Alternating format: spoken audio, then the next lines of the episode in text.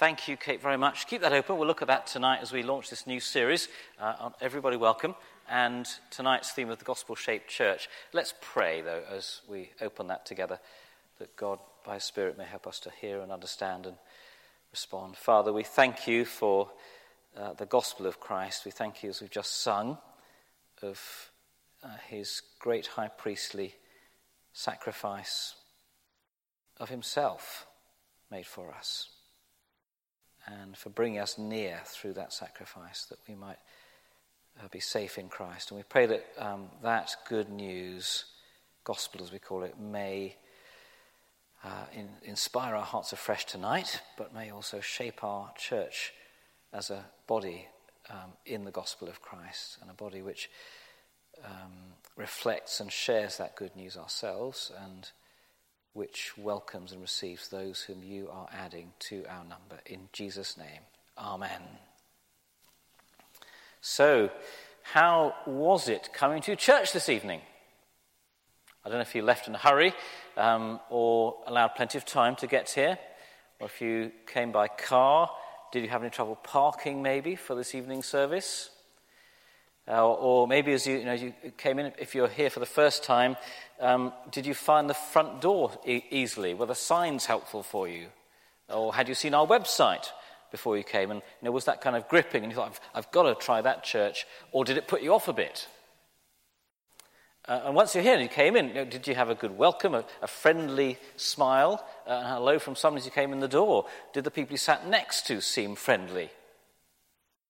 Um, did you pick up the, the service sheet and think, oh, either, um, gosh, this is really helpful to see what's coming up, or, oh, this is very word heavy, where are all the pictures? And uh, as you sat and looked around, perhaps in an idle moment, if that ever happens in a church service, during one of the songs or something, and you looked at the stained glass windows, and you, you either thought, those are really powerful pictures, or you maybe thought, oh, it's a bit traditional for me. Uh, and as the sermon starts, and I think the sermon's now started, um, you know, you might be thinking, um, what will this be like? Will it be interesting? Will it be off-putting? Um, will the preacher be someone that's a bit superficial? Um, or someone that maybe just is out of touch with the real world I live in? Or someone that seems to have real integrity? And these are all ways, aren't we, by which we evaluate a church as we come as a new person but actually, in some ways, we do it almost every time we come.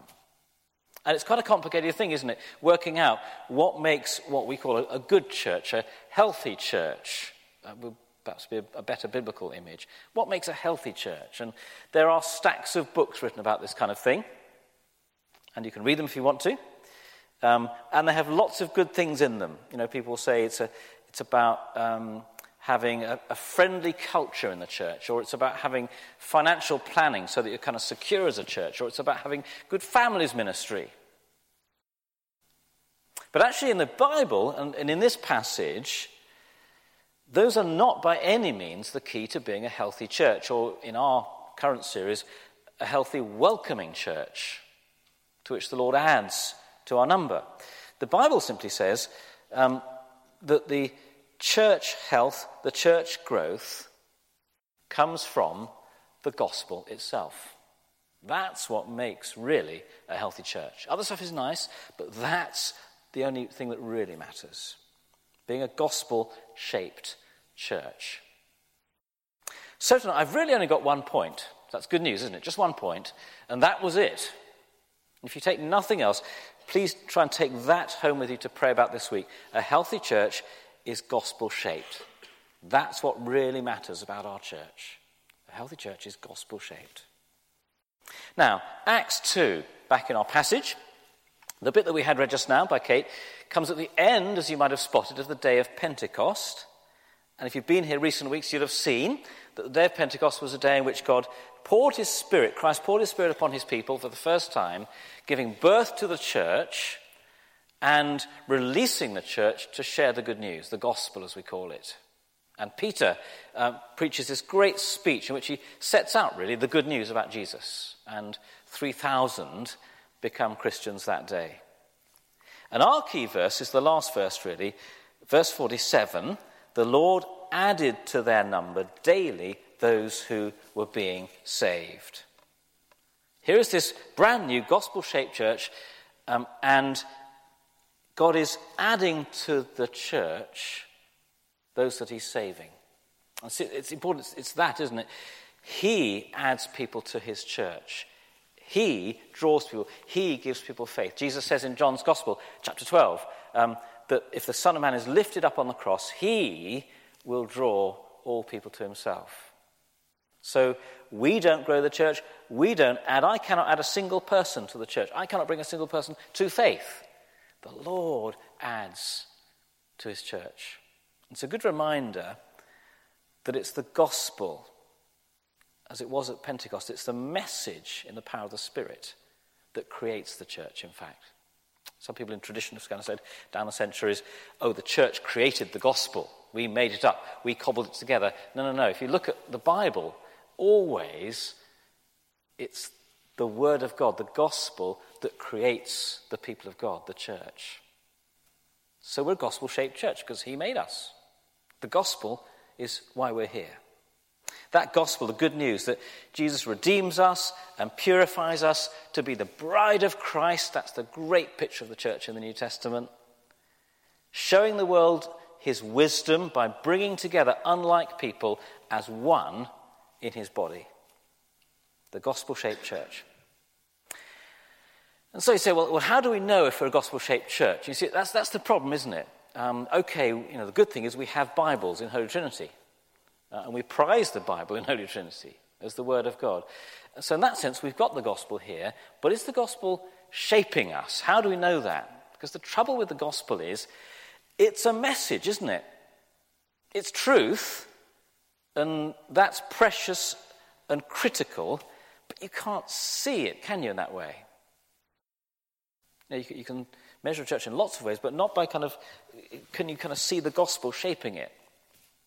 It's rather like you know, if you get a kid's balloon and, and, you, and you, rub it on your um, jumper and you hold it over the head of someone who's got you know, maybe thin, wispy hair, and the hair kind of goes like that, doesn't it? Great, what's that called? Static or electromagnetic something? Someone tell me later. So you can see the impact, the effect of, of that force, can't you? The electricity. But you can't actually see the force itself. That's the gospel. You can't see the gospel, oh, but you can see its effects. You can see how the gospel shapes a church. So, um, for the rest of what I'm going to say, we're going to look at three effects, if you like, three fruits, three, three marks of the gospel in the church. Three ways to see what the gospel's doing in us uh, that make us a healthy church. So, verse 42 lists a number of things the, the first disciples were doing when they got together. Um, and they were passionate about this. It says that they, they were filled with awe. So there's a real sense of God's presence as they do this. They devote themselves. See, there's, there's four things the apostles' teaching, the fellowship, the breaking of bread, and prayer, or it's plural, the prayers. And lots of people think that in the rest of the passage, 43 to 46, all Luke does is he kind of unpacks those activities in a little bit more detail. So I'm going to stick with 42 and say there are really three things going on here, three marks, if you like, of a gospel shaped church. We can't see the gospel because it's a truth, but we can see these things. This will tell us what a gospel shaped church is like. Here's the first mark of a really healthy gospel shaped church a gospel shaped teaching. Gospel shaped teaching. They devote themselves, verse 42, to the apostles' teaching. And of course, the apostles' teaching, Peter's sermon, for instance, just uh, the same day, has brought them to new birth. So it's not surprising that they're devoted to this, that they give their attention to it.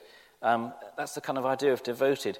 They're not listening to other stuff, they want to hear the apostles' teaching, what we would call the New Testament the apostles have written for us. And they know its power, it's brought them to faith, a new life. They know um, the significance of the apostles, because as you see in verse 43, it's through the apostles that, that the Lord is doing signs and wonders, particularly as we've seen before, to authenticate the message of the apostles as followers of the risen Jesus, the eyewitnesses. So, gospel shaped teaching comes from the apostles. They know its power, they've experienced that. Um, but here's what makes teaching gospel shaped. Well, lots of things, but here's two things. Gospel shaped teaching is uniquely broad. Uniquely broad. I don't mean, I just mean kind of broad overweight, but broad in the sense it's for everyone. Peter announced back in verse 39 that the promise of forgiveness of sins and new life is, he says, if you look at verse 39, for you and your children and all who are far off, for all whom the Lord our God will call. That's breadth, isn't it? It's for all. The good news of Jesus. It's an offer for everyone that will receive it. And that's unique, isn't it, in human life? Because think of all the messages that you might receive, you know, advertising, marketing emails at you, uh, invitations to events. People will say, Come and join us if you like classical music, or rap music, or fine art, or if you're in your 20s or you're over 60s. It's always directed to a particular group or age or ethnicity or demographic, and the gospel is not. It's for all, near and far, young and old, whoever. Other faiths promise salvation if you're from a particular ethnic group or born in a particular country or have lived a certain way. The gospel, again, is for all. It's uniquely broad and it's uniquely unconditional. Because again, we're used in our culture, aren't we, to organizations offering us something if we give something in return. So you, know, you become a member if you pay your fee and promise to kind of abide by our rules. Or if you give us your email address, at least, we can then send you promotional stuff. But the gospel is unconditional. No conditions. No, if you do this, you can join absolutely, in that sense, free, at least at the point of receipt. Of course, the Christian Gospels, bears a cost too, it brings a cost, doesn't it? Discipleship. But it's free at the point we receive it. No conditions, and that is absolutely unique, again, in Christian experience, in human experience. Um, so that's just two ways that the gospel is um, shaping our teaching, should shape our teaching. For churches sharing a gospel that is uniquely broad but also absolutely unconditionally free. That's what we call grace. God's free gift of life in Him. So, a healthy church is a church with gospel shaped teaching. I read the other day about a church um, up in the north of England that uh, couple of years ago was, was suffering decline, had been doing for decades, from being a, you know, a sizable church 100 or so years ago, and there were now like 10 members left, and they were wondering what to do. And They prayed about it, um, and then they took a bold decision to appoint another pastor full time, I think for the first time actually, that had one. Um, and a small team came with that pastor, um, and they made that decision at that point that they weren't going to kind of rely on gimmicks to grow the church. So they weren't going to kind of install fancy lighting systems um, or even fabulous websites and all that kind of thing that many churches will prioritize. They were simply going to teach the gospel in the church and outside the church, wherever they could, and trust the gospel to grow the church. And two years later, praise God, that church has grown. I think it's now like 200 people um, joining on a Sunday. We need to have confidence, don't we, that a gospel um, shaped teaching will grow a healthy church, because that's what Acts is saying. This is what a healthy church looks like. Let's have confidence, as our verse for this year puts it, in the gospel. I'm not ashamed of the gospel, it's the power of God for salvation. So, uh, as we encourage each other to do here on a Sunday over coffee afterwards in conversation, let's be using the gospel to grow the church here. Let's be sharing stories of grace, ways that God has spoken to us in the scriptures, perhaps this week, a verse that spoke to us of the free grace that God gives us in Christ. Because the gospel grows the church, and a gospel shaped church will have gospel shaped teaching. And as you're praying for perhaps friends at school, at uni, at work, who are not yet Christians, I hope you've got your Pray for Five bookmark. If you're a regular here already, there are lots of these on the uh, table at the back there. As you pray for those five people, why not, if you're going to see one this week, pray for an opportunity to have that conversation with them about have you ever had someone show you who Jesus really was and what a Christian really is? Not what the world tells you, but what it really is. Could I give you a gospel to read? Because this is the original story about him. A gospel shaped teaching is going to frame our church. So that's the first mark. Um, the second mark is this if, if a gospel shaped church has gospel shaped teaching, we will also have gospel shaped community. Verse 42 again, the word there is fellowship. And uh, you could translate it community um, because it's a word that's not to do with Lord of the Rings. Though it's got some links with that. Um, fellowship. It's not to do with simply sharing over coffee. We talk about you know, a time of fellowship, usually meaning a chat over coffee, um, but it could include that. It's much, much deeper than that. It's a reminder that when you become a follower of Jesus, you do not simply become a child of God, an isolated believer, you become a member of a community, something bigger than just you. And that oneness, that family sense is there in verse 44. All the believers were together or as one. And 46, they continued to meet together. You get this real sense that they're spending almost more time together now than apart. Such is the community energy of this church. Um, and we talk about, say, fellowship as like a social activity, but this is much more sacrificial than that, isn't it? If you look at the verses here. And actually, they're quite challenging, alarming verses, aren't they? Verse 44. They sold their possessions, sorry, 45, selling their possessions and goods. They gave to anyone as they had need. 44, they were together, had everything in common. And you think, whoa, you know, this is, this is, this is kind of like communism. Um, submit all of your possessions here not allowed to own anything now because you're a church member, we'll have it all and we'll just share it round. You kind of think, goodness me, I've got to dash off to the estate agent sell my house and bring the money in next week. Well, in Acts, it's clear that the disciples, the Christians, did retain property. They weren't communists.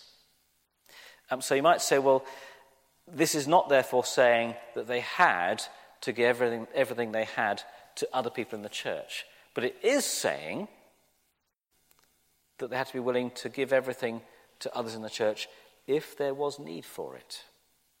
And that's very challenging, isn't it? Depth of community, gospel shaped community, goes much beyond what we call like friendly conversation, which is easy, isn't it? It goes to family commitment. We use the phrase um, charity begins at home sometimes, and it might mean for us, um, I look after myself first.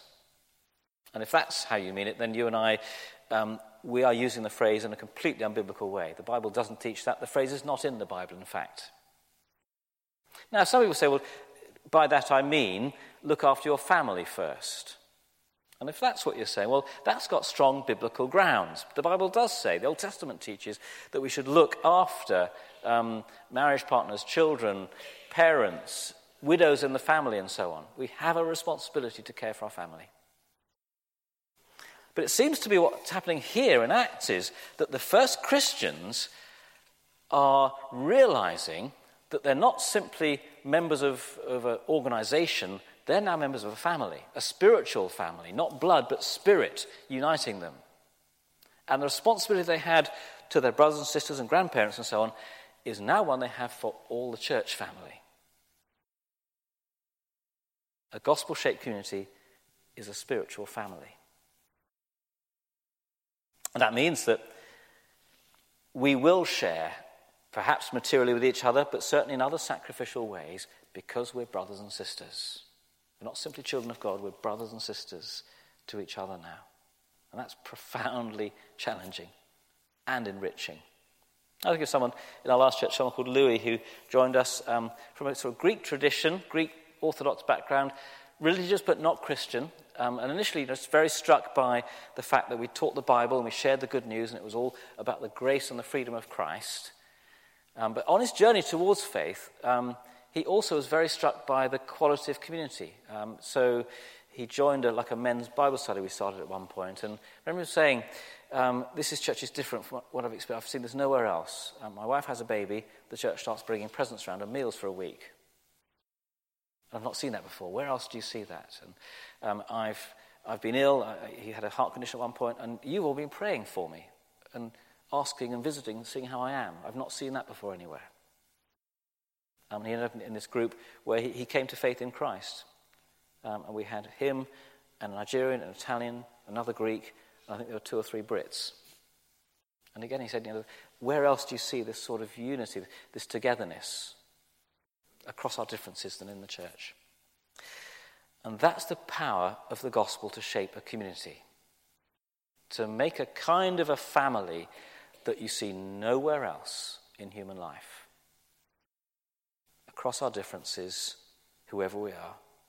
And that means that it's very powerful when Christians, we, we fall out with each other sometimes, and we forgive each other and we start praying together again. Or when someone sees a, a member of the church lending a car to someone else in the congregation, they don't know very well, trusting them with it, paying insurance for them. And to the world around, that's a very powerful message about community that they will not see anywhere else. That is the community of Christ living out the love of Christ, and that draws people to the gospel of Christ and think about welcome as we will be doing on, on Wednesday, for instance, when we think of the gospel of Christ and the way it brings us together as one family, whoever we are as brothers and sisters, that is such a powerful reason, isn't it, to welcome new people with open arms, because that's what the gospel does. Based on the gospel of Christ, the grace of Christ, that in Christ we are not individuals, we're one family in one spirit under the cross. So, gospel shaped community, gospel shaped teaching, and then thirdly, gospel shaped meetings. The end of 42 says that they were also devoted to the breaking of bread and the prayers, to prayer. And then 46 expands a little bit. Every day it says they continue to meet together in the temple courts and they broke bread in their homes, eating together with glad or joyful and sincere or, or simple hearted um, attitudes, simple hearts. So, can you see that the, the, meetings, the gatherings of these believers are both, if you like, public and private, or formal and informal, aren't they? So, there's this thing about in the temple courts, verse 46 which for us is probably that you know, they were going to the, the daily Jewish prayers in the temple, a bit like church for us, I guess, today, nearest analogy. But also, they're meeting in each other's homes, from house to house almost, rather like, I suppose, our small groups or those of us that meeting up in one to ones with people. And in that um, meeting, that gathering, that prayer time, there's a very dynamic prayer life going on. They are certainly what we call interceding. They're praying for the needs of the world. Especially, we know from Acts, they're praying for boldness, that they might share the gospel with boldness. We've seen that already in Acts in the last few weeks. So there's, there's what we call intercession. It also says that they're, they're breaking bread. And probably that's a reference not just to the fact they were eating together, as believers like to do, but they were remembering the death of Christ as they did it. They're breaking bread, remembering Jesus' words at the Last Supper when he broke the bread and said, This is my body. So they're giving thanks as they meet for the body, for the death of Christ, for the cross. So you see, there's the, the intercession, but there's also this spirit of thanksgiving. That's where the joy comes from. Thanksgiving for the life and death of Christ. And you can add praise as well. Intercession, thanksgiving, and verse 47 talks about praise, praising God and enjoying the favor of all the people. And often in the Bible, you see these three modes of prayer. You see intercession, you know, bringing the, the need to get the gospel out to the world. You see thanksgiving for the gift of Christ, and you see praise or adoration of God that fills our hearts with joy. I guess you could add the fourth one of confession too. Often you obviously see it in the scriptures too. But it's a rich, a very dynamic prayer life as they meet together, isn't it? Gospel shaping their meetings. The gospel that is leading them to thanksgiving and to praise and to pray that that gospel may continue to reach new people. That means that, I guess, as we get together, Look at verse 47. They enjoy the favour of all the people. It's a great phrase. It seems that the life of this church was not invisible, um, it was seen by the community around them um, as they met together, both publicly and from house to house. And the people around them saw the quality of gospel shaped life in them. And they had favour, they had goodwill towards the church. They recognized the power of God among them. And it reminds us as we get together that we should always expect newcomers to be here when we come together on a Sunday, and often at other midweek things as well. Always expect God to be sending new people to add to our number, and our job's just to welcome them. He does the adding, we do the welcoming. But also, it's a reminder that um, you know, perhaps as we pray for our friends or family and we pray we might maybe invite them to something coming up. We've got like an all age service a few weeks' time, maybe for a family to come to. Um, or a carol service near Christmas, or a Discover course. But you think, oh, yeah, but um, I don't know if the music's going to be right for them that week, or I don't know if, you know, as Richard preaching, I don't know if I can trust what he's going to say that week. Or I don't know if the, the church, maybe the welcomers will be off that day and no one will speak to them and they'll hate it. And I think this is saying to us rather than thinking that way, we should think the opposite. We should think the gospel shaped church is a compelling thing for someone to see. The problem is, if they never come to something, they'll never see it. Let's invite them and trust God to do the rest, that they will see something of the gospel in this community, in our teaching, and in our meetings as we pray and praise together. Let's trust Him to do the rest. So, what could God do through the power of the gospel amongst us and through us in these coming weeks and months? If we begin to commit to, to living this out, you know, Lord, make us more and more a gospel shaped church. If we commit to maybe coming to the to course starting this week to say, make us a church that understands and um, is expectant about welcoming new people more than we do already. If we commit to praying that the Lord will add to our number daily. We, we pray every Sunday God will send new people, and He does. If we commit all to praying that, what could He do? If we commit to inviting people, trusting that with all of our faults as a church, and we have plenty, the gospel shape that's here will draw people to Christ, that He might add them to our number through faith and salvation. Let's be still for a moment, and I'll lead us in a prayer for that. Let's pray.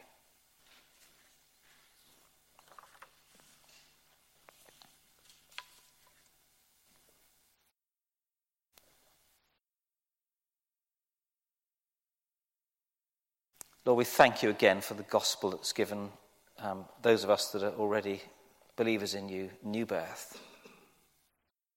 We thank you that uh, the power of the church rests entirely in you and the gospel and the Spirit. We pray that you will make us a more healthy and more welcoming church in coming weeks and months. We pray that you will trust us even more, though, Uh, that you will help us even more, to trust the power of the gospel to add people to us, to save people. And in our teaching, and also in our meetings, and in our community life of sacrifice for each other as a family. We may reflect and reveal that gospel to each other and to the world for whom we pray. In Jesus' name, Amen.